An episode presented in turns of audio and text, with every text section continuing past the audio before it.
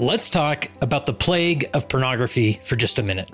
Wow, this is one of the biggest issues that so many deal with in these latter days, but few talk about it or even know how to talk about it. And when they do talk about it, it's usually in a private setting with a leader who is expected to know how to navigate struggles with pornography. Thankfully, Leading Saints has put together a remarkable resource called Liberating Saints. It's a virtual library with 25 plus presentations focused on helping leaders be better prepared to help someone overcome struggles with pornography. We cover topics like how to minimize shame in the bishop's office, how to talk with children about pornography, and even how to talk about female pornography use in Relief Society. If you'd like to review the Liberating Saints library at no cost for 14 days, simply go to leadingsaints.org slash 14. That's leadingsaints.org slash 14. While you're at it, we'll give you access to all of our virtual libraries that cover several leadership related topics. So click the link in the show notes or simply visit leadingsaints.org slash 14.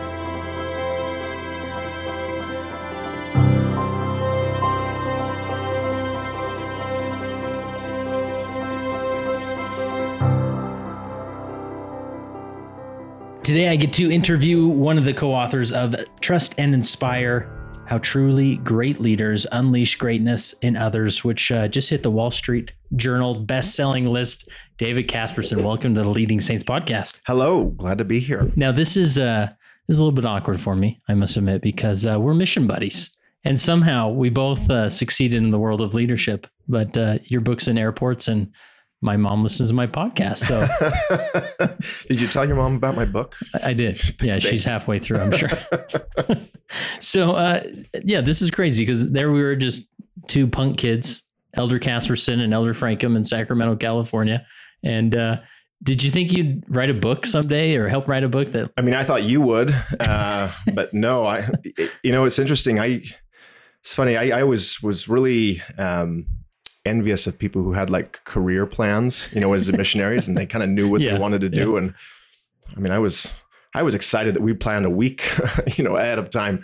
Uh, but no, had no idea that this was the direction we'd go. Um, great thing about a mission though, you, you spend time at a point in most people's life where they, they, they aren't worrying about like things of eternal consequence right? you know that's not that's not on most people's uh, plates We're just trying to figure out how to get things going and i think doing that and uh, kind of changed my perspective one of having no idea where i wanted to go but um, just made it real clear for me how having a, an eternal perspective can i don't know Im- impact Yeah. change things looking back 20, hindsight's 2020 Now your name is on here with Stephen M. R. Covey. Now, for people who hear Stephen Covey and don't realize that there's two Stephen Coveys in the world of uh, business thought.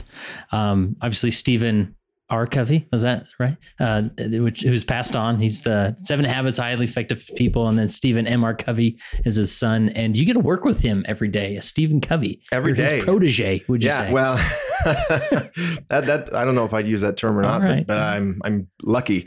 Uh, yeah, we we worked together. I worked on his team for about 16, 17 years, and uh, really hand in hand the last twelve uh, or so, and Yeah. it's just it's been incredible. That's cool. It's been an awesome Nice. experience. And so, uh, you know, he re- wrote The Speed of Trust. And is this the his next? No, there was a, one more book after Speed Yeah, he Trust. wrote The Speed of Trust in 2006. Uh, New York Times bestseller went on, did really, really well. I think it's the number one um, book on the topic of trust in the context of leadership in the in the world, published in Yeah, 22 awesome. languages, done really, really well.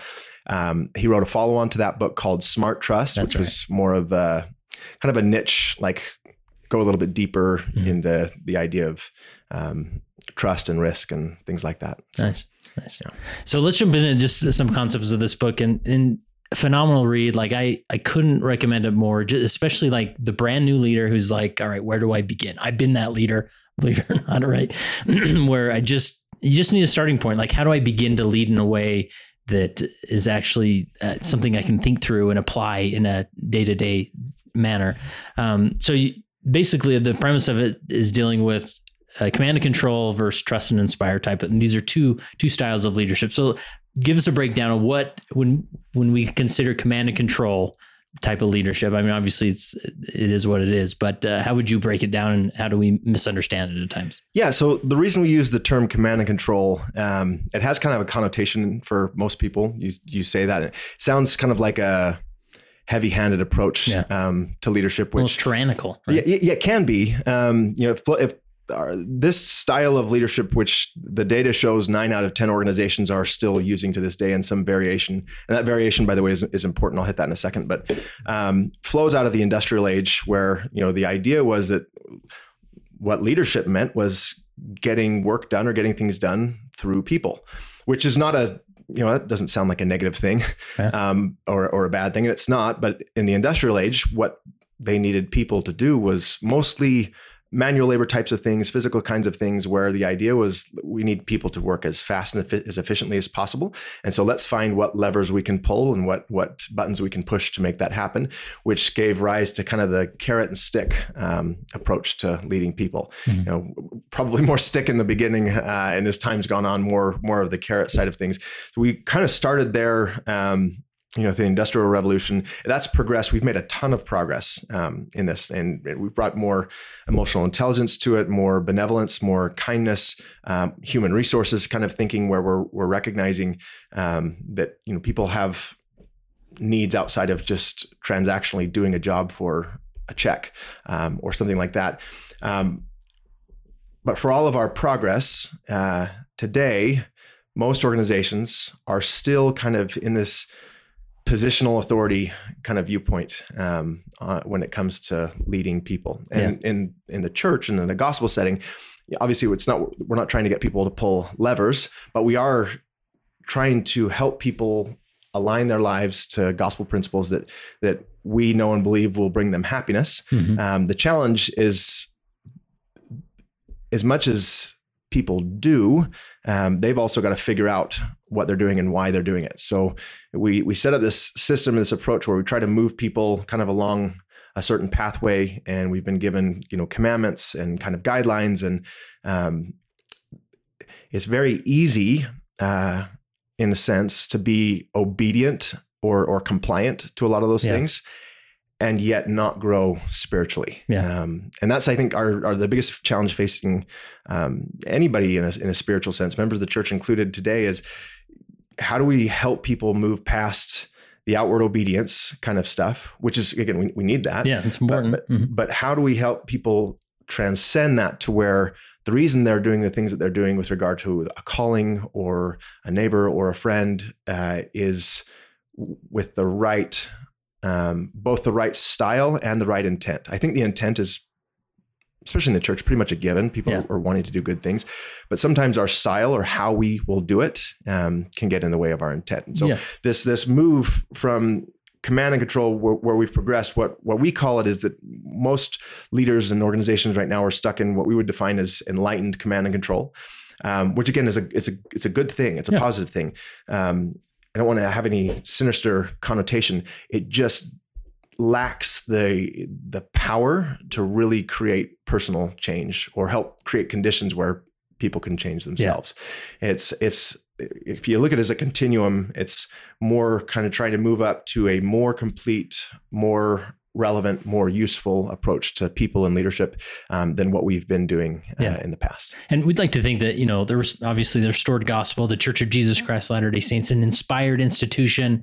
We'd like to think it's, uh, you know, free from these concepts of command and control, that we just come together and, you know, love each other and we go out and serve. And, uh, but I think we've all experienced e- even leadership within the church that was felt very command and control. And I love this, this, uh, contrast of obedience and, and it being inspired where you know sometimes we go and we you know visit a ministering family because we want to be obedient and the you know the elders quorum presence sort of on our case so we go do it. But we'd much rather have people that go and visit and love people because they feel inspired to do so Yeah. right? They want to be that type of person even though obedience is still a crucial point. Yeah you know i i remember home teaching um, as a 14 year old with my dad yeah home teaching back in the day back in the day Um, and you know, it, it was great. I, I had a good experience. We had these families that we really cared about.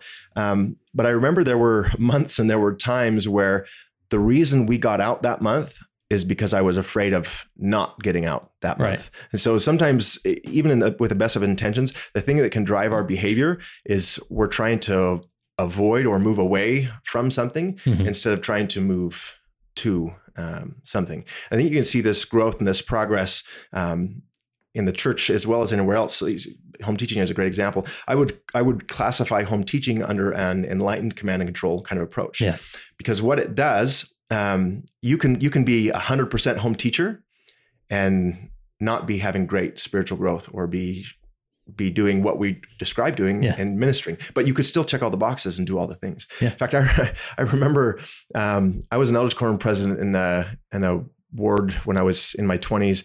And I remember looking at, you know, I felt like my my job, my responsibility was to drive home teaching numbers. Not so that they looked good, but I, I genuinely felt like, you know, the num- numbers, the thing we measure, that indicates some level of spiritual health and things that are going on.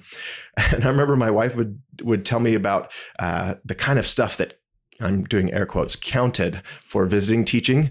And I thought, oh, yeah, no, you, okay, you're gonna pass cookies off and count that as as visiting. Yeah, teaching? write a letter, right? You can't write a letter. yeah, and, and I remember at the time thinking, "Oh, this is kind of a, a cop out," but but it's interesting. I'll I'll bet there were a lot more experiences where people were visit taught and had something dropped off at their doorstep where they felt more cared about than they did when Brother Kasperson shows up on the 31st at 7:30 in the evening.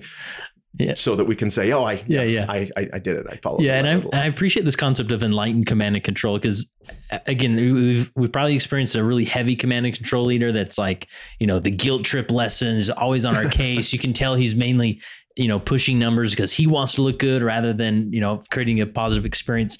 But I think what's really crucial about this is recognizing those with the best intentions who are, are striving to be good and loving leaders can still fall in this command and control arena, but it's enlightened command and control, like home teaching or you know let's let's just do these things and and there's sort of this this prodding or whatnot but it's not heavy but that always comes back to like well couldn't we be doing more and whatnot but how, how would you break down further just enlightened command and control that we may be missing Yeah, so consider the idea of I mentioned that if you take command and control and add a bunch of kindness and benevolence to it, um, you know, I I'm sure you did too. Had missionary uh, companions or leaders, or have had leaders in the church who, you know, they take their role very seriously. They, Uh-huh. I mean, it's a calling, and Yeah. they've accepted that and they view it that way.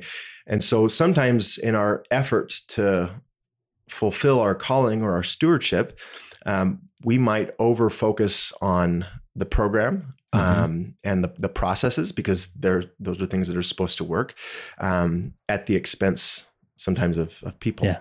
like we Um, don't want the ball to be dropped we just need this activity to come together i, I know two you know less active families coming I, we've got to make we've got to make this work and so then you're micromanaging and hovering and commanding and controlling Yeah, I right? remember you talked one time about uh, Stephen R. Covey's book, The Divine Center, Oh, and in that he gives. awesome book I love that. thanks book. to you you recommended it to me I did recommend that to it's you. fantastic Um, in that book, he talks about uh, the role of the church is to be more of like scaffolding to building the kingdom of God. Mhm. You know, and he, he gives he shares a story that you know he would describe as being command and control as well, where it's time to get ready for church. And in the effort of getting to church where we can grow in our faith and we can partake of the sacrament and be reverent, we are just yelling at our kids to get out the door. Why didn't somebody do this? Hurry up, get in the car. this never happens in my household David.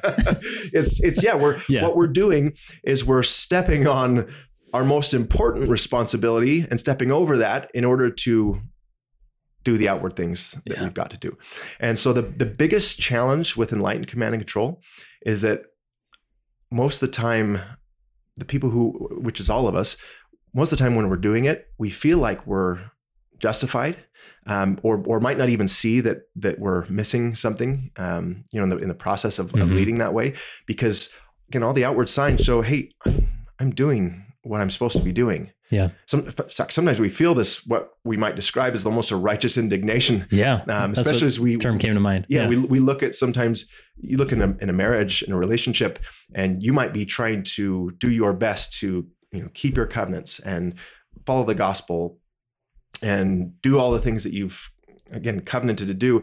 And maybe from your perspective your spouse is not on the same page with you. Mhm. and so what happens is instead of taking uh, an approach that again the, savior models really well we start to feel concerned um, and we start to feel like kind of this sense of fear enter in about well how do i talk about this with somebody? You see this especially going on right now um, with you know LGBT, lgbtq plus um, concerns or people leaving the church or other kinds of things where somebody's path where they've been on the same path for a long time it starts to diverge um, as somebody's either learned something about themselves or they've learned something that's caused them to have a concern or some other thing and in our efforts to try and hold them tighter um, so that they don't fall we end up suffocating their ability to growth yeah. or Yeah. their ability to grow um, command and control will do a great job um, at holding people uh, on a particular line, but it's not the best way to help people become who they were sent here to Yeah. become and figure Yeah. out the things about themselves they need to learn. and so again this gives i think a lot of leaders listening to this they you can't just say well i'm not a tyrant you know i'm not i'm not mean therefore i'm not in command and control like with the best intentions you can be in, in like command and control and the hope is that we can consider some other ways like trust and inspire to, Yeah. to move away from that and so um, maybe break down trust and inspire like generally speaking what what does that look like? Yeah, that, let me that give style you, of Let me give you just a little bit more of a framing for this too, because one of the things you just said is really helpful. Because a lot of people have had an experience where they've worked with, been raised by, been around a command and control leader, and they have decided very clearly that I'm not going to Yeah, be that, was not a positive experience Exactly. That's I'm, I'm not going to repeat that. That's not what I'm going to do. Mhm. They see this very kind of heavy-handed, very hands-on type of approach, and so sometimes they'll swing the pendulum all the way to the other side, and instead of being hands-on, they'll go hands-off, and then you've got kind of this laissez-faire, free-range parenting kind of thing where they're not being a command and control leader or parent or person, but they're also not really leading. Yeah. Um, There's like no boundaries, no guardrails. Yeah. It's just, you know, commandments. Uh, okay, maybe we'll consider that sometime, but it- it's just and you- laissez faire, you, right? you can do that on the back of things like free agency, for example. You Yeah. can say, look, hey, uh, you know, I'm I'm giving my teenager free agency to make make their own calls. Well, that's true to an extent, but we also have to lead in, Mhm. in the process. And so, to give you maybe a, a feel for trust and inspire, um, there there's a reason that the name of the book is not um, trust and inspiration. Those are those are both nouns Mhm. um, those are kind of outcomes and things that we tend to go for. The reason it's called trust and inspire is those are meant to be action words. Mhm. And so when you when you've had an experience with a trust inspire leader, it's because they have done those things. They have been trusting. They have been inspiring. You can look back on the experiences and what those kinds of things have done for you. So, um, when we speak with audiences or work with clients on this, one of the questions that we'll ask is, can you identify a leader that you've worked with, somebody who's who's had an influence on you, somebody who who you've had some sort of engagement? It could be again in a religious setting, it could be a coach, it could be a parent, it could be a coworker, a boss, where they have been kind of this kind of leader that we're talking about where they have believed in you where they've taken a chance on you where they've seen some level of potential in you that you may not have seen in yourself. So the subtitle of the book is how truly great leaders unleash greatness in others. And a trust and inspire leader kind of has this paradigm from the start that there is greatness in Hmm. others. So you have to start with that assumption, recognizing, yeah, and, but it's not just an intellectual acceptance of the assumption. So Okay. so any member of the church for example i mean we've been singing i am a child of god yeah, from you know as long as we could sing. Yeah. Um, and so we we tend to kind of grasp that intellectually really really well. Um, and I, this thing I mentioned earlier about our style getting in the way of our intent. So our intent is is this understanding, this intellectual appreciation that we are children of God, Mhm. um, and that there is greatness inside you know each of us. Certainly, we, we want to feel that about ourselves. And you look at your children, you you you will know if you look at them in a good moment, you recognize, you kind of feel in awe, overwhelmed almost sometimes. You recognize how much potential uh, there is in them. Um, yet, when our children do something that we maybe disagree with, or that we've taught them not to do, or that w- the ramifications of those actions will cost us a lot of money or time or frustration, Yeah. what we do is we tend to forget that there is greatness in them. We stop treating them with the dignity and the respect and the honor, um, and we go command and control. We recognize more clearly than, than ever our position, um, our level of authority, and we grab onto that to try Mhm. to solve a problem. I've always loved the um, quote. I think this was Thomas S. Monson who said, uh, "You know, ne- never let a problem to be solved be more important than a person to be loved." Mhm. And we do that all the time. It's almost in our like our natural man nature, right? Like Yeah, that's yeah. Again, we're as as as a leader in our home or as a leader in our calling, we have a vision for the way things should go. Mhm. Um, and it's very easy when things don't go according to plan to kind of revert back to this. Well, I'm in charge, and so I've got to be decisive, and I've got to be active, and I've got to you know take care of things and handle things. Yeah. Um, so we we tend to slip uh, into that. But if you think to the experience where somebody extended trust to you and somebody believed in you, um, and you think about what that did for you, for most people, when they look at that, they'll see a couple of things. One, if they look at the circumstances, it was probably at a time where logically it might not have made sense Mhm. to extend trust to them. Mhm. Mhm. Um, I mean, you look at what happened with Joseph Smith. We love to recount that story and describe he's a 14 year old boy. It, it defies logic the way that that all went down.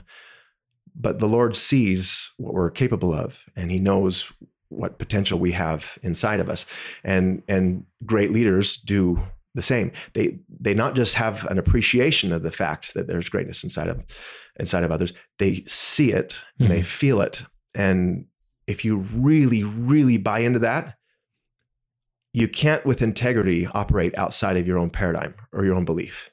Um, and so what that means is that if I'm going all command and control, it means that my paradigm is allowing for that. You know, I Mhm. I would never walk into um, a setting with a general authority and start being, you know, a command and control parent in that setting. It, it would keep me on my best behavior because my paradigm of who they are is so clear that it guides my actions. Mhm. But I'll tell you right now, as a parent, my paradigm of who my children are at my worst moments, my paradigm shifts to I'm in charge. I need to do something about this. And I lose track of the greatness that is inside of them. Yeah. And I and I say this with a level of um, hopefully a level, of humility and a level of self-awareness. Um, because I'm not perfect at this by any means either. Yeah. But I also know times where I've caught myself or I've I've had something hit me, you know, beforehand that's reminded me of of who I am in relationship to them Mhm. or who I am in relationship to my calling or the people that I serve. And when that happens, it totally changes how you see other people's, you know, behavior. If you get the chance to look at somebody, for example, who's struggling with addiction and you see them really with this paradigm, you see them through the Lord's eyes, the way you approach that problem becomes completely different Yeah. than if you see them and think, oh, that's not surprising that Yeah. they're they're doing this again, or other kinds of. You see them with that level of um, real honesty, and that changes the way everything looks to you. And trust and inspire leaders see people like this all the time. Yeah. Um, and it's not easy to do that, but man, it changes the game. Yeah, it's worth going down that journey and, and trying to figure that. It's very sanctifying. I mean, we will become more like God on this path. And and I love the, you know, it's a paradigm shift. That's very Covey-esque, right? Um, that instead of worrying about what's getting done, you're worrying about who is this person and from who am I leading? The and I want to know them so clearly and treat them as they are, which is a, a remarkable creation of God that I can trust them, right? And so when you say like trust and inspire, like when it comes between a leader and the person they're leading, like what does it mean?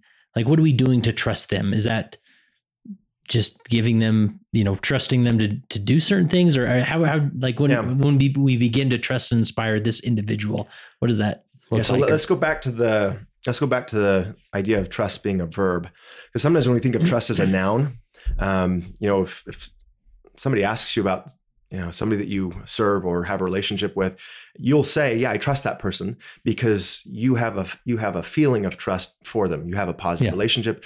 Um, they're not going to rob me. They're Uh-huh. they're uh, they'll, they'll act in the best intentions towards me and whatnot, right? Yeah. When we're talking about this in the context of trust inspire, trust is both a verb and not just a verb, but a, a, a- an explicitly action oriented verb. And I know all verbs are action oriented, Right, but, right. but it's not just that I have a trusting disposition towards somebody, it's that I am engaged in the act of giving them trust.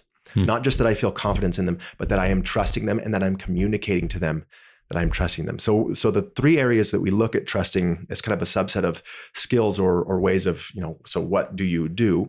Um, the first two are kind of how, and it's when we extend trust to somebody, we make sure that the expectations are clear with them. Uh, those are, by the way, mutually clarified expectations, not dictated expectations. Mm-hmm. Clear expectations and a mutually agreed upon process of accountability. Clear expectations and a process of accountability. Um, those are key uh, in any circumstance where you're extending trust. There's because the, there's risk to trusting people, mm-hmm. and that that makes sense. There's risk for them as well. Uh, and when you do this, you want to set people up to win. the The third component, though, that's kind of an overarching umbrella, is the intent with with which we extend trust. Most people, when they extend trust, we think, well, I'm going to trust somebody one because I, I need them to do something. There's something I need done, and I do trust them. And so I'm going to tell them that I trust them, and that will mean something to them. To be trusted is the most inspiring form of motivation. Mm. And so they feel that and they tend to respond to that.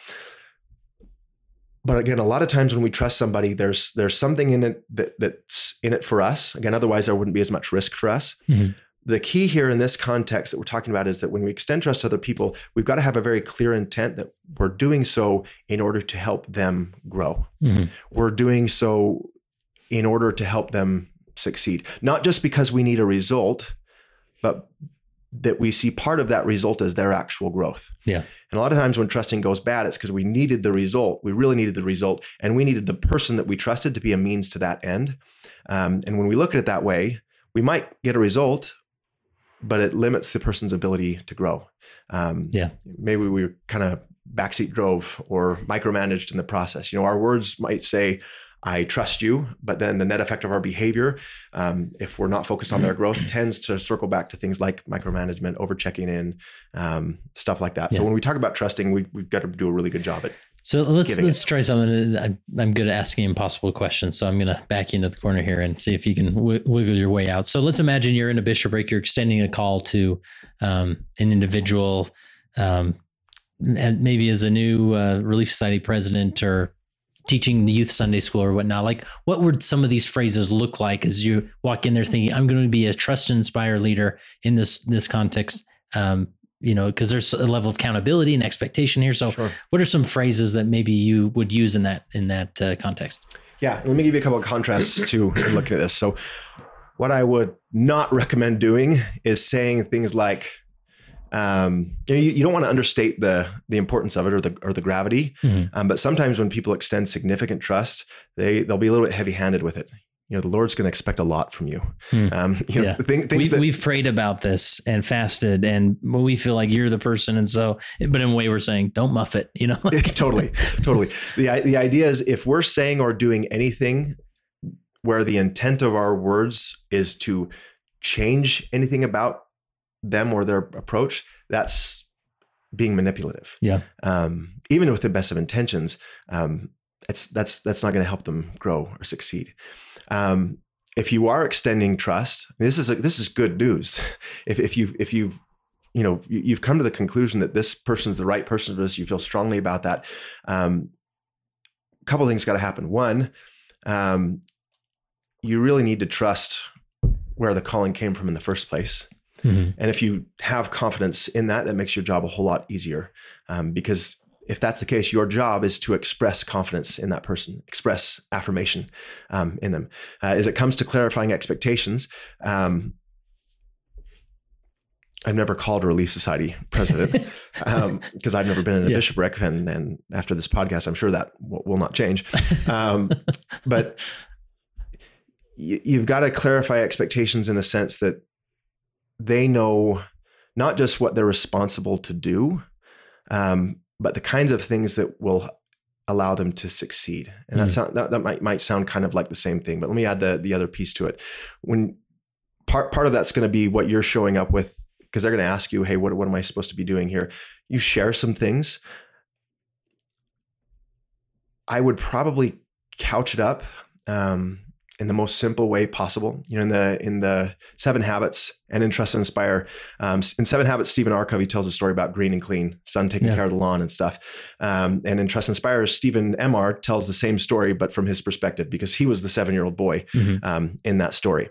And his dad, the leader who was giving him the responsibility, is a really good uh, metaphor for this conversation. But he had all sorts of things that he knows need to be done to take care of the lawn and to make it green and clean. He could give you a list of 15 things that you've got to do this, you've got to do this, you've got to do this, you've got to do this, you've got to do this. And that could be overwhelming. Mm-hmm what he did in that scenario was he broke it down into just two basic things. It's got to be green and got to be clean. How you get to that point is up to you. I'm happy to give you some ways that I do it, but you don't have to do it that yeah. way. And so he's offering approaches. The, the, the principle is you can't hold people accountable to results when you supervise or dictate their methods.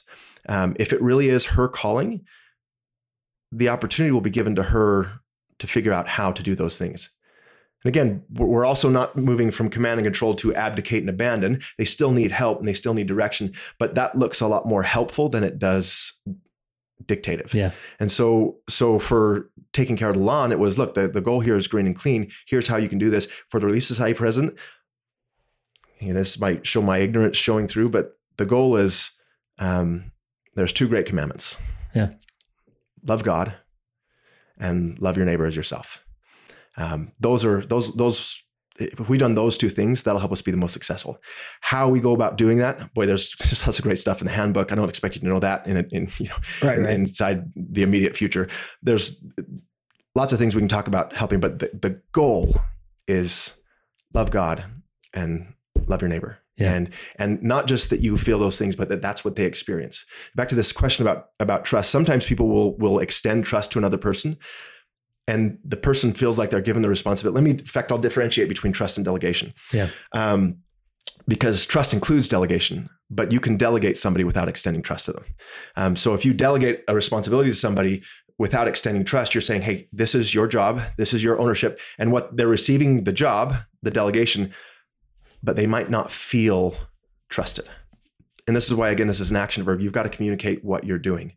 It's that I'm trusting you. Now, again, even to that approach, a lot of times people will do that with a heavy hand and say, "No, I'm trusting you," and so you, you know, I really need you to deliver on this, as opposed to, "I'm trusting you because you can do this. Mm-hmm. I have confidence in you."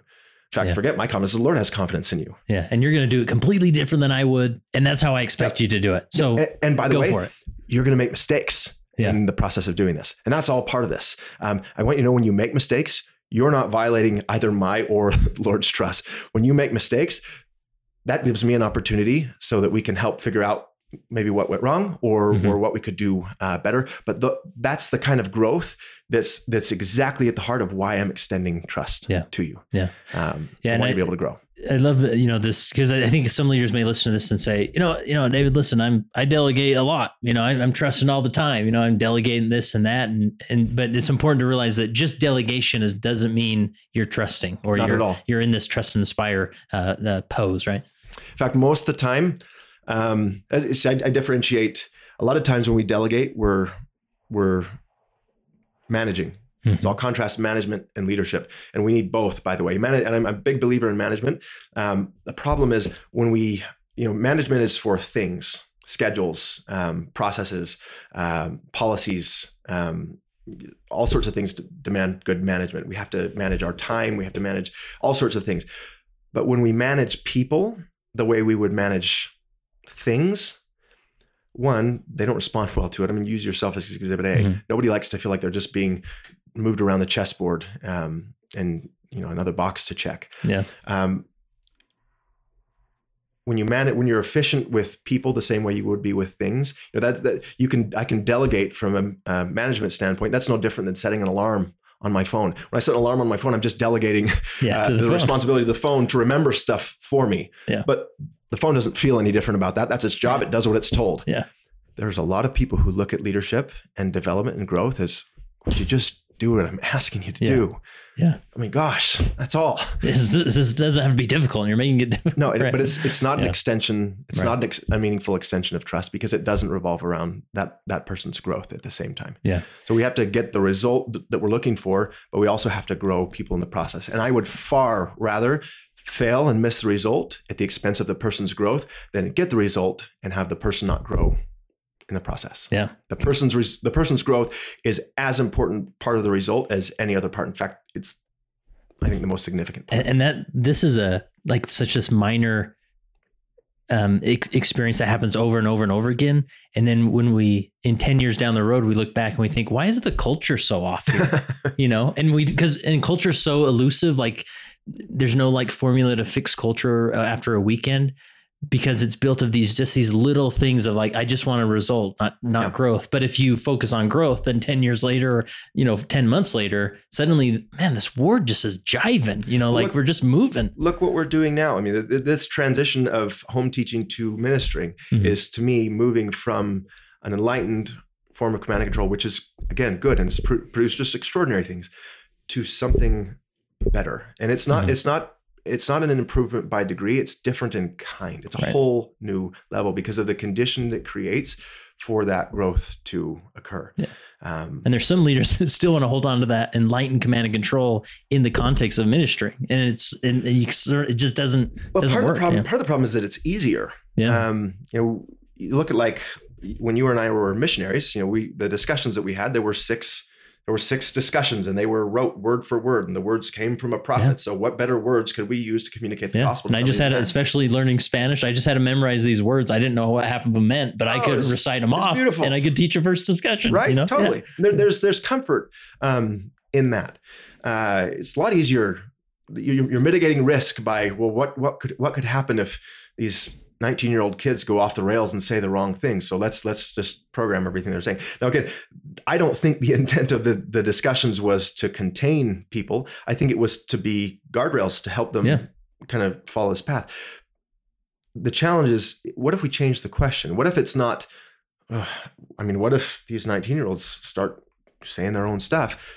We change this to what if these 19 year olds start saying their own stuff? What if, what if they're able to Yeah. actually bear real, meaningful testimony? And again, not that we weren't able to do that before. I had a meaningful experience as a missionary doing doing it this this way. It is better now by an order of magnitude than it was before. Yeah. Same thing, I think, with the the the change to um, uh, come follow me. Um, the the shift in in how we learn the gospel and how we're growing where it's you know it, it was never explicitly said that it's church centered home supported Mhm. um, before but that's where i got a lot of yeah, my it was sort of almost growth. assumed. Yeah, Yeah, it's just, it- that's why. Why else would you go to church? that's, that's why Yeah. we're there.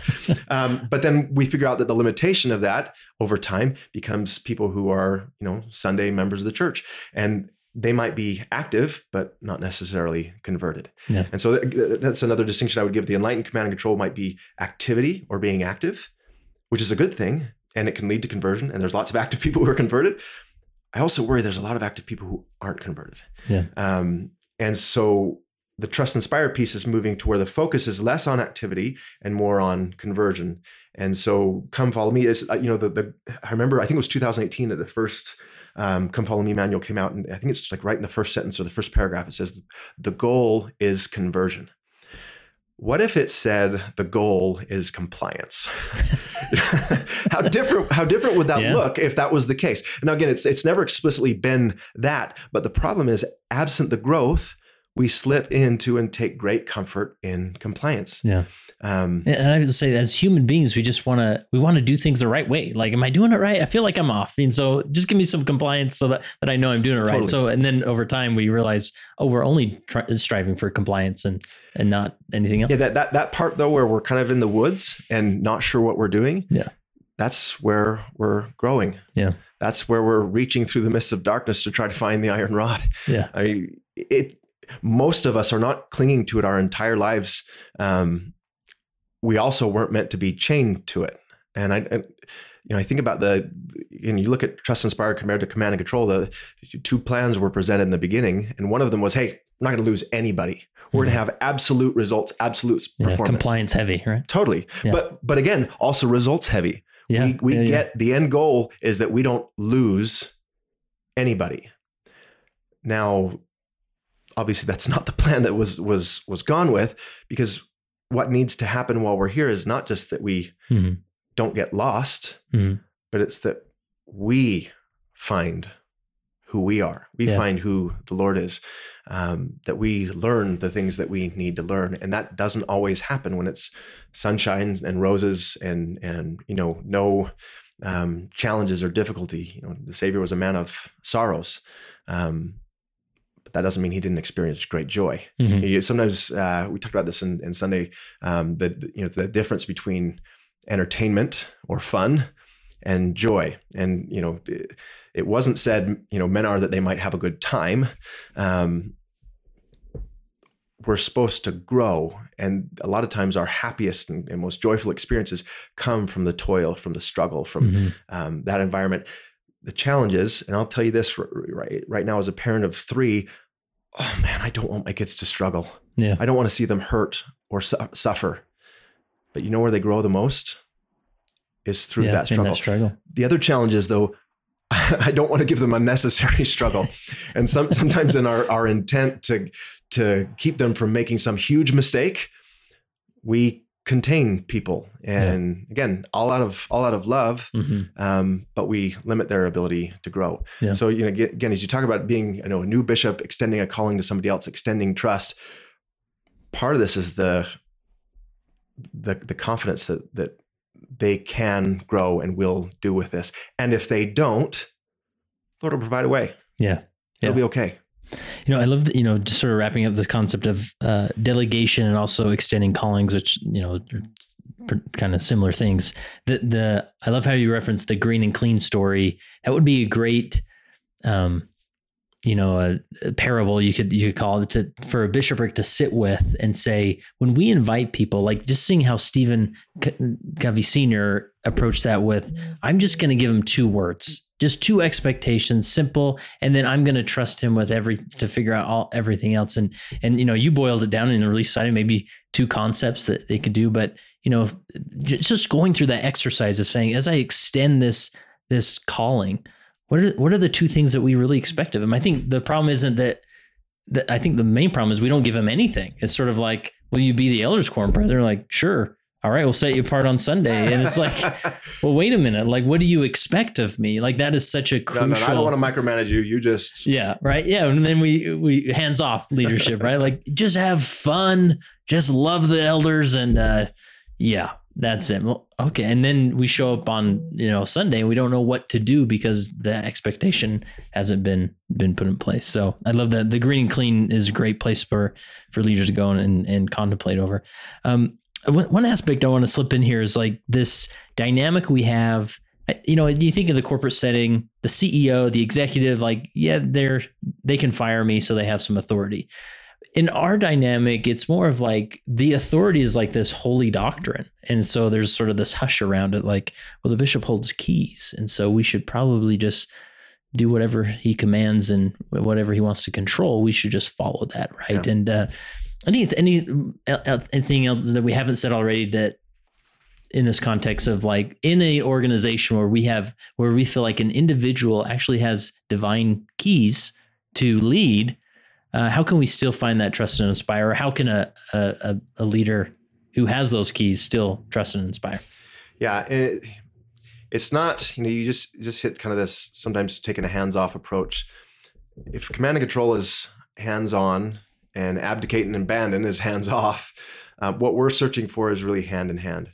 Um, I love I love the visual of hands on um, because when you think about that when that when that kind of language hit me for this, I, I envisioned you know being at Disneyland or Walmart or somewhere where you've got a family together and you see a parent where they'll grab their child by the arm and kind of haul them in a, in a direction. um, that's not what we're doing. That's Mhm. not what we're. That's not what we're going for. Um, hand in hand just evokes a different kind of feel that we're succeeding together. There's a sense of care. There's a sense of belonging that, that gets created. Um, I love the Joseph Smith quote that I'm sure everybody who follows you is familiar with is, uh, you know, teach people good principles and let them govern themselves. Um, again, back to the, the green and clean story. He didn't just say, "Hey, green and clean, good luck. The lawnmower is in the in the garage." He to go a little bit deeper into this story, what he did was he gave him two weeks of of training. Um, and let me differentiate again. What he didn't do was give him two weeks of programming or conditioning, Mm-hmm. um, which again, we're I, I, I love this contrast between am I con- am I doing this because I'm conditioned or because I'm converted? The, the outcome of those are two very very different things. But what he did over that time was he he walked him through. He would he offered to be his helper um, in this process, which you know evokes kind of a sense of servant leadership. Um, he also. Uh, after he gave him the responsibility, he waited a period of time for him to do stuff. They, in fact, this goes back to the accountability. What they did when they set up the agreement of, of taking over the job was they, said, okay, um, how will we know we're winning? Which is, you know, to the question you asked the elders quorum president, uh, Yeah. to those two things. How will we know we're winning? Well, Green Clean's one, but how can I help you make sure that we're, you know, on the right track and that we're delivering? And the way he set up accountability is they, they agreed together to walk the yard, you know, once once a week, um, and just kind of see how things were going. And during that process, Stephen, as a seven year old, would tell his dad how things were going. In fact, we've had clients where they've taken that principle of, uh, of for accountability, they, and they call it walk the yard. We're going to walk the yard, and Hmm. what that means is that I'm coming to you, and you're going to let me know what's going on. What do you need help with? How are things going? How do you feel about how things are going? Not me going to you and saying it's time to walk the yard. Come here, let me show you what uh, you Yeah. missed here, what you missed here. It's, again, it's a different different approach. Sometimes when people hear the word accountability, um, we tend to think, oh yeah, I, I hold people accountable. That's, that's one of the things I'm known for. I hold people accountable. Absolutely. Better way to look at accountability is that we hold ourselves accountable first, and that we help others also hold themselves accountable. Um, and it's a totally different different approach. Um, but what happened when he gave him the responsibilities? At first, he did nothing, didn't do anything. Yeah. And he, when he tells the story, he describes, you know, I over the weekend didn't do anything, uh, nothing Saturday, nothing Sunday, and that's fine. Um, hopefully it's Monday. Maybe he'll do something today. Comes back from work on Monday, hasn't done anything. Goes to work again. It's Tuesday. It's hot. The yard's just burning up. And he comes home, and again, nothing's been done. There's garbage all over the place. And he finds himself, again, parent of a seven year old, thinking, oh boy, maybe I gave, maybe this was just too much for him to handle. He wanted to take it back and say, you know what, this, this just isn't, isn't going to work. Um, but what he did is he went and talked to the seven year old and say, hey, let's, let's, let's walk the yard. Let's Mhm. figure this out. And the seven year old had been kind of, you know, Stephen had been avoiding this confrontation the whole time. And he just breaks down and starts crying. Yeah. And he says, Dad, it's so hard. He says, Well, what's hard, son? You haven't done one thing. Yeah. But but having the accountability loom over you or or the fear of of what you've done or not done and the amount of time you should have done, what happened when he actually talked to his father is the same thing that happens to us when we repent. He's not like, yep, knew this is how it was going to go. I mean, he should know. Shouldn't Right. be a surprise. But but what we tend to find is an opportunity for us to figure out where we need to be Yeah. and for us to figure out what went wrong. Just because we're an elders quorum president or relief society president, may, we may be replacing somebody else. Sometimes it's challenging because you know, if it's a new ward, you're kind of starting with a clean slate. That's a little bit different. But if you're stepping into something that may has may have worked Yeah. really well, Like her yard was, uh, really study yard was really green Yeah, and clean. Yeah. exactly, you start to feel like you've got to t- step into somebody else's shoes and do what they would do. Well, guess what? They were released. Mhm. Yeah, they went about. They they found a way to have love and care and and a sense of belonging in their calling. But there's a reason that you were put here. You would probably do things different. In fact, you should be doing things different. And they need people need to feel comfort in knowing that if they fail or if they make a mistake, that's part of the process. But most of us, no matter what anybody else says, we tend to hold ourselves accountable to this this sense of fear or concern because of, again our experiences in the past that we can't fail or make a mistake. You know, I mean, most of us when we get a a, a, a big calling, I don't know how it is for you, but for me, it's not like I feel like ah, finally my time has come. the Lord has recognized that I'm the right person to do this job. It's how am I going to Yeah. do this? Yeah. You feel, you know, a, a reverent sense of self doubt or concern. You tend to lose a little bit of faith in the process. But if you can get the right perspective, if you really, again, buy into this idea that there's greatness in people, that I'm a child of God, Mhm. it comes with it an acceptance that you've got what you need to do this. And that you'll figure it out along the way. And and again, it's it's easy to give other people that rope, but sometimes it's really hard to give that yeah. to ourselves. Yeah.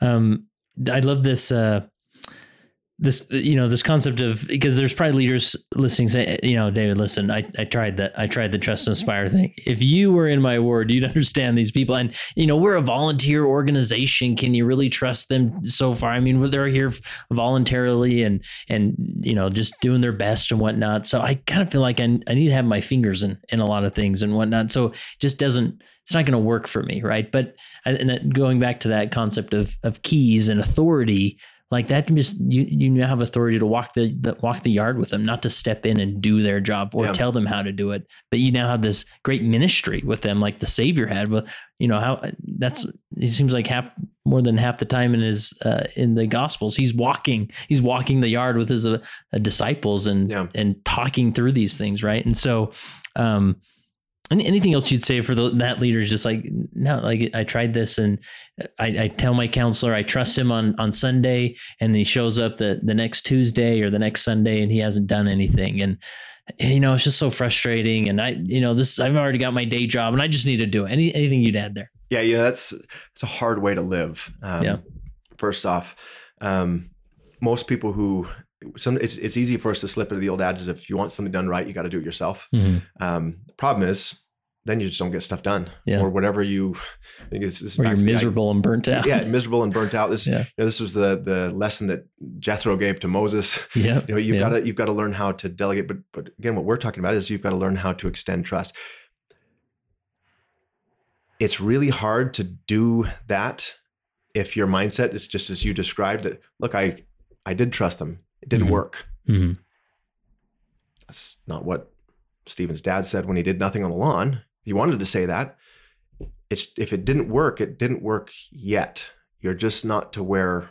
I mean, you, you can't force the growth to happen for somebody else. If you give your counselor responsibility and they drop the ball, they probably know they dropped the ball.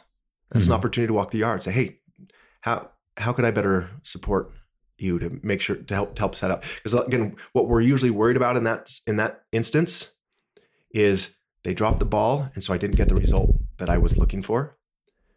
But if we go back to what we just talked about as big or bigger than any of that is if they drop the ball that's telling me that they're not at the level of growth or haven't grown in or aren't there, there's something that they're experiencing for themselves. I've got to look at them with uh, with a, a lens of empathy rather than just focusing on the performance or the outcome. Yeah. Um, you know, and we look at things like activity, um, and it gets really easy to think, well, because somebody's not showing up on Sunday, boy, what do I get? What do I do to get them to church on Sunday? How do mm. how do we get them to start showing up? And then we think of things like, oh, well, maybe what we could do is drop by on this day, or we could. But all the while, and those are all good things, but the whole time, the question we're trying to answer is, how do I get them to church? We're asking, how do I get them to show some level of outward obedience to something that they might not be inwardly bought into mm-hmm. yet. Um, you know, I love the temple. Um, I think one of the scariest things would be to send somebody to the temple who's not converted to that point, mm-hmm. or, or, or where they'll go and they'll perform the ordinances, but they don't feel or experience things. This is you know go unprepared. Yeah. The same thing happens on Sunday when we we take the sacrament. Um, you know, for there's a there's a percentage of people in the room who are taking the sacrament. They're having a holy experience. Mm-hmm. Um, they're having extraordinary connection with the Lord with their their testimony. And there are some people who are eating bread and drinking a little bit of water. Um, you know, there's nothing different about the, the, bread and the water. Yet somehow we feel like because they're there that day doing that thing, that must be an indicator of, of where they're at. Um, yet there are probably a lot of people who are at home in our ward at the same time who might be in a better spiritual position um, yeah. than somebody doing that same thing. So it's not just about what's being done; it's about what is going into that, how you know how people are experiencing it, and again, getting to the point where they're finding meaning um, in what they're doing. Yeah, and the good news is it's not that we have to abandon positive results by do, being a trust inspired leader we will have remarkable results and beyond eh, our wildest dreams the you know the the positive progress we'll have there it just has to come a different way, more authentic way, more converted way, and it's long lasting. Yeah, what we what we tend to know, and the reason that we tend to go command and control is because we are afraid of losing control. Yeah. you know, what, what if I try this and it doesn't work? What if I go down this path and and all this great stuff that needs to happen doesn't happen? Um, let me maybe put it this way, because sometimes stuff like this, you know, trust and inspire, that sounds really nice. That sounds warm and fuzzy, you know, um, soft. Right. Um, but gosh dang it, things have to be done sometimes. Mhm. You know, we need people who are decisive. We need we need people who are you know strong, who who invoke a sense of of of significance to the work that they're doing. Let me put it this way: you can be strong without being forceful. You can be decisive without being autocratic. Uh, you can be visionary and have vision for your ward or for your your uh, group or whoever you're working with without being exclusive or exclusionary about other people's thoughts Mhm. or parts of it and worrying about how that might conflict with your way of thinking Mhm. uh, and you can have you can be in charge and have have control without being controlling um, in fact i would argue that in a trust and inspire culture you have far more control than you'll ever have in a command and control Yeah. culture. And again, the, the question is, what are people are going to do when you're not there? See, conversion has a lot more predictive quality to it about how people are going to approach things than does compliance, Mhm. um, than does just simply, you know, going through the motions or doing the things. The problem is we can measure you know, some of the outward things that are happening.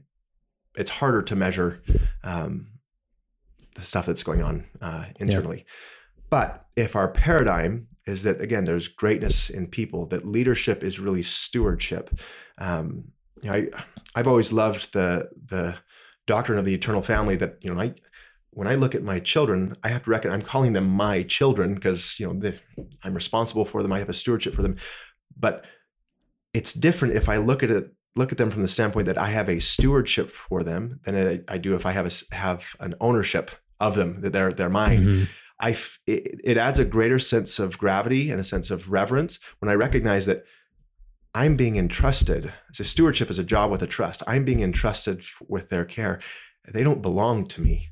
Um, in fact, they're as much my brother or sister as as anybody else. Mhm. Um, and I've been entrusted to help them grow and help them learn. I haven't been entrusted to, to, to just keep them out of trouble um, or to have them follow a, a certain path and do a certain thing. It's I, I've been entrusted to help them become something, not seem something or or do something, but to become something. Yeah.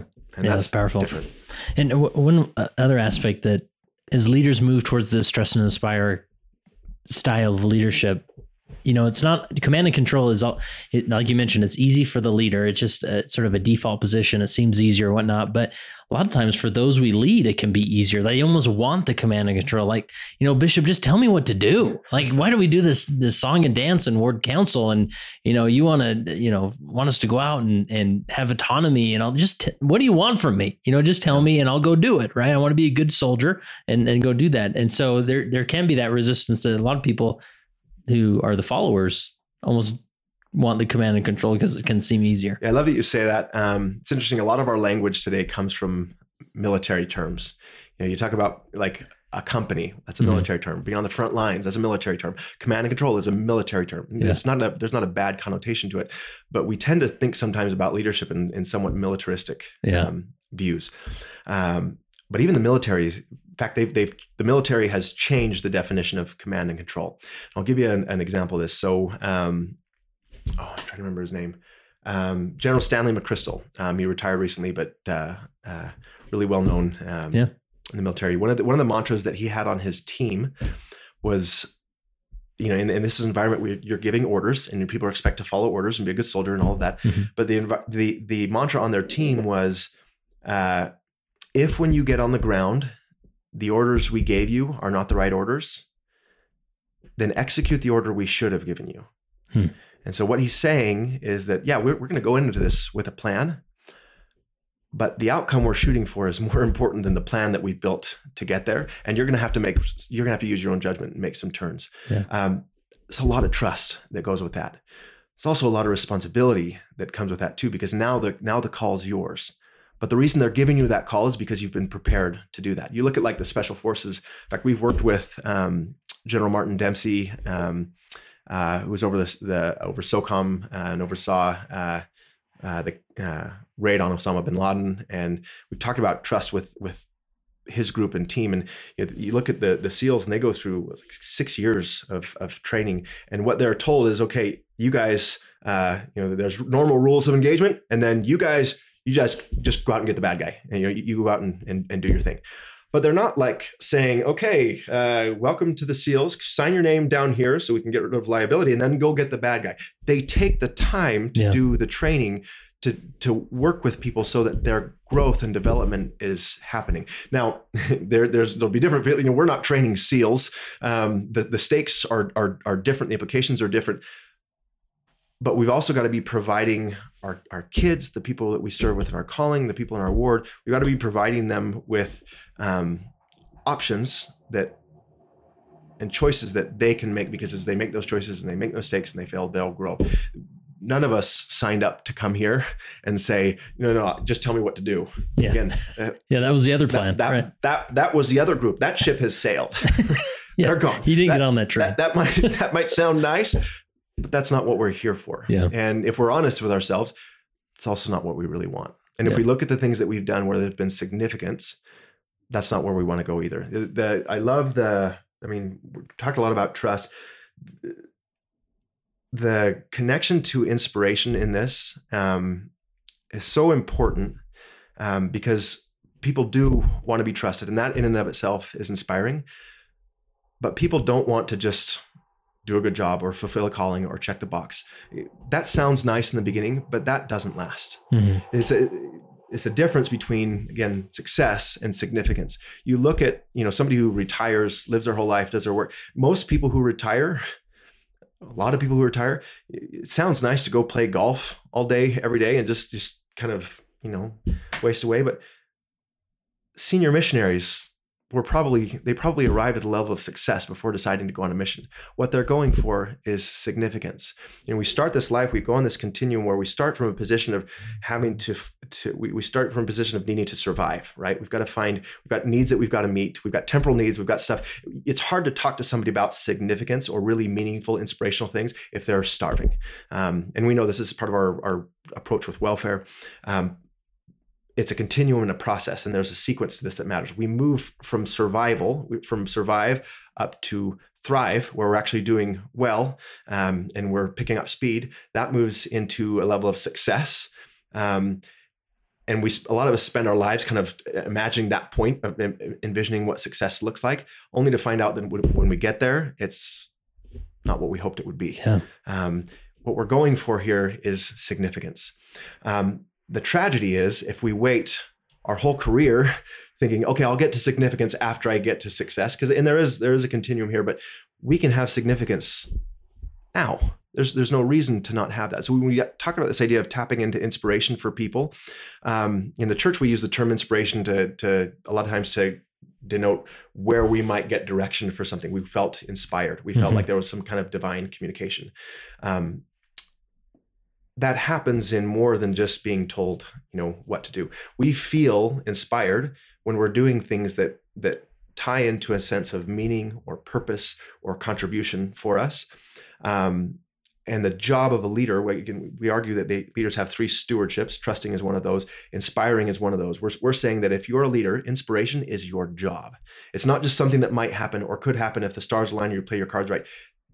That's a deliverable. That's something you're accountable to, to be doing. Hmm. Um, again, people get burnt out because they they fulfill the calling, they do the work, but the renewal doesn't come.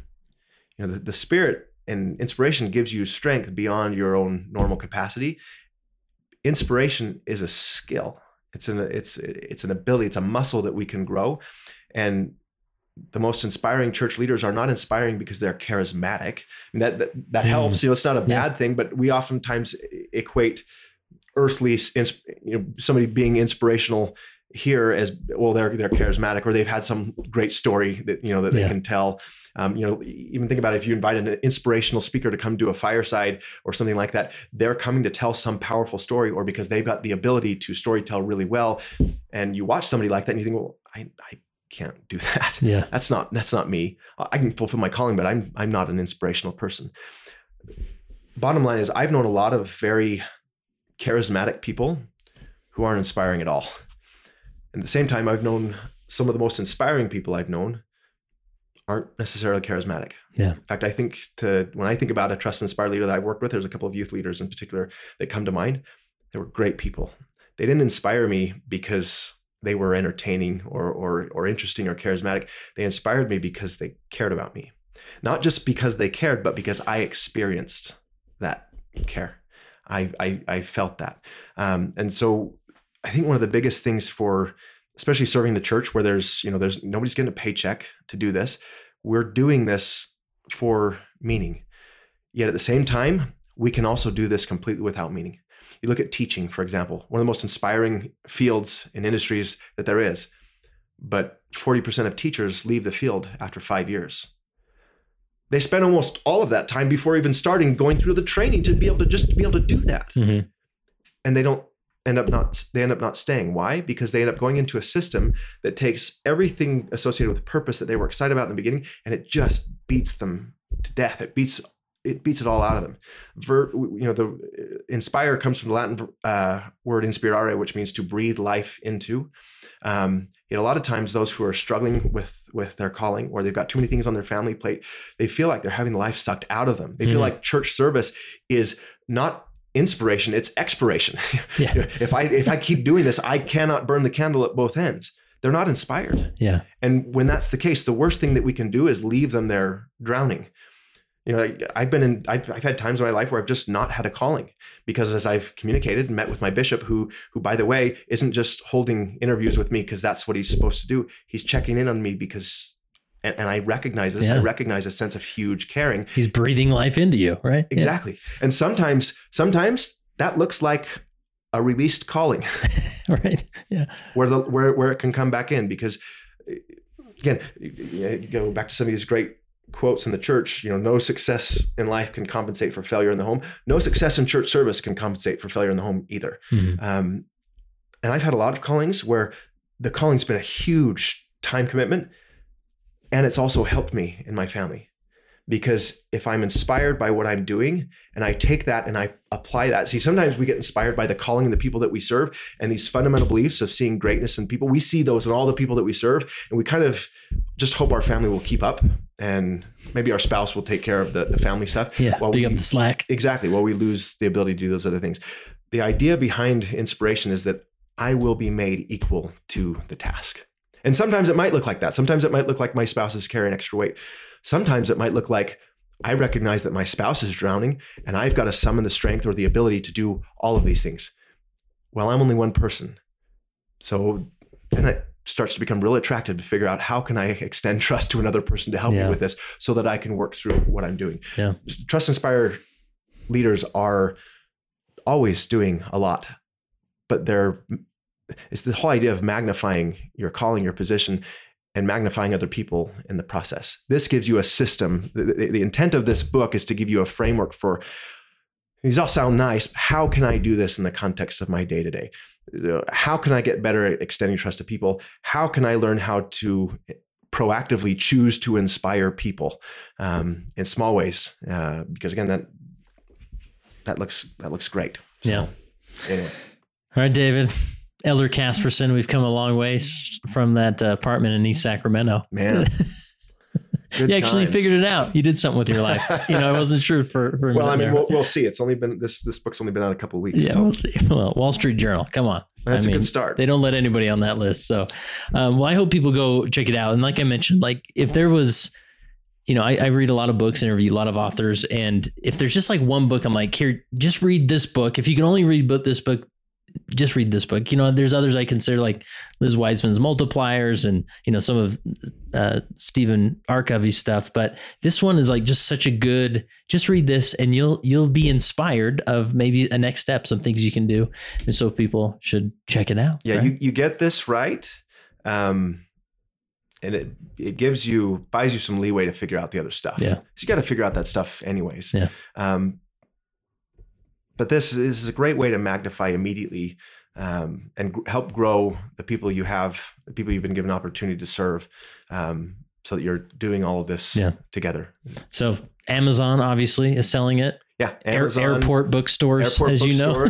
if we make it real big, we'll hit uh, Deseret Book. I don't know. We'll have to see about that. I'm sure it. it'll be in Deseret Book. Um, and anything else uh, other than just checking out the book, if people want to learn more about, uh, you know, Stephen M. R. Covey's and your your good work, uh, where would you send them? Uh, Franklin Covey, uh, our, our, our company has uh, great resources. Uh, speedoftrust.com has some good stuff. Trustandinspire.com is brand new. I think it's mostly a landing page right now. Okay. But um, you know, really check out the book. There's there's uh, we didn't hold anything back. This was this was not done with the intent of um, you know if we get people to read the book, then we'll get you know Yeah. some good stuff happening. You can do a lot of great stuff Yeah. um, with this. It's a great way to get started. Uh, and really, where I tell people to go is the, the leading leading saints. Oh yeah. You just I- say, start there and then you'll figure it out. It's just got so much. Oh, go on. Go on. So much good stuff. It's a library. I, I you got to find Trust Inspire here. You'll find all Right. the It- let's just say Wall Street Journal hasn't called me yet. So, um, awesome. The last question I have for you is just on your journey as uh, one of the co-authors of this book, being guided through these principles, having to sit down and articulate them, type them out. How has this process um, helped you become a better follower of Jesus Christ? Um, for me, my the reason I got to be a co-author in this in the first place, I kind of saw myself as almost a patient zero um, in this. I, I was the recipient more than anything Hmm. of of this kind of um, somebody leading me in this way, um, and I've been the recipient of this, being led this way. You know, as uh, as a youth, um, I've been the recipient in my in my work working with Stephen. I've been the recipient of this kind of leadership um, from the Savior. Uh, from my spouse. Um, it's interesting. We spent six years writing this book. Uh, and for all the knowledge that I had, you know, you, you kind of come into it thinking you have to offer and to give because of what you've seen. Mhm. Where it really comes alive um, is in what you start to do. You know, I, I'm I'm a I'm as much a patient in this as um, anybody else. The biggest barrier we've had this question asked: the biggest barrier to becoming a trust and inspire leader tends to be the fact that we think we already are one. Hmm. Um, and I think the biggest barrier um, to really embracing discipleship discipleship of, of the Savior is sometimes, especially if we're put in a leadership calling, same same seat I added I sat in writing this book thinking, okay, I've I've got to offer what I've learned to share here and to give. Um, sometimes we lose track of um, the things that we need to be doing. So, you know, it took six years to write this book. Two years ago, uh, I really started to dig into this for a person or for myself as a person. Totally changed my marriage. Hmm. Um, and I found the same thing to be true uh, with following the Savior. You know, I, as a missionary or as a, in, a, in a leadership calling, it's really easy to spend a lot of your time, you know, ministering and and and sharing f- things you feel guided and directed to, sh- to share. Most of the magic really happens um, in your time spent deliberately trying to grow closer to the Savior. Um, I can't tell you how much, how much I've looked at, you know, callings I've had or opportunities where I've had where I've tried so hard to do a good job at the calling, and then I've just completely let dwindle um, my own personal efforts at drawing closer to the Savior. Where being a disciple of Jesus Christ, being better at that will automatically magnify all of my abilities to do everything else I'm doing. So um, I go back to just doubling down your own efforts on drawing closer to the Savior, living the way that you would tell other people to live consistently.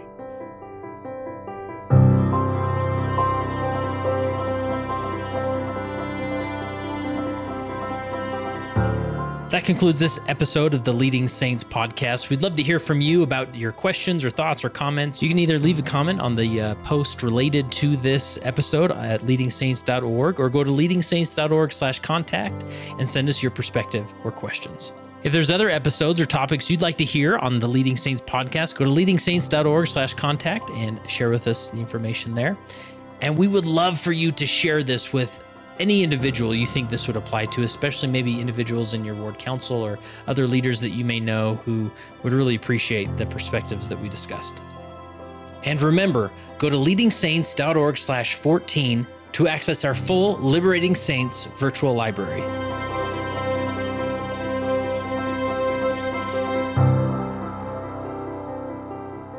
It came as a result of the position of leadership which was imposed upon us by the God of heaven who brought forth a restoration of the gospel of Jesus Christ. And when the declaration was made concerning the only true and living church upon the face of the earth, we were immediately put in a position of loneliness, the loneliness of leadership from which we cannot shrink nor run away, and to which we must face up with boldness and courage and ability.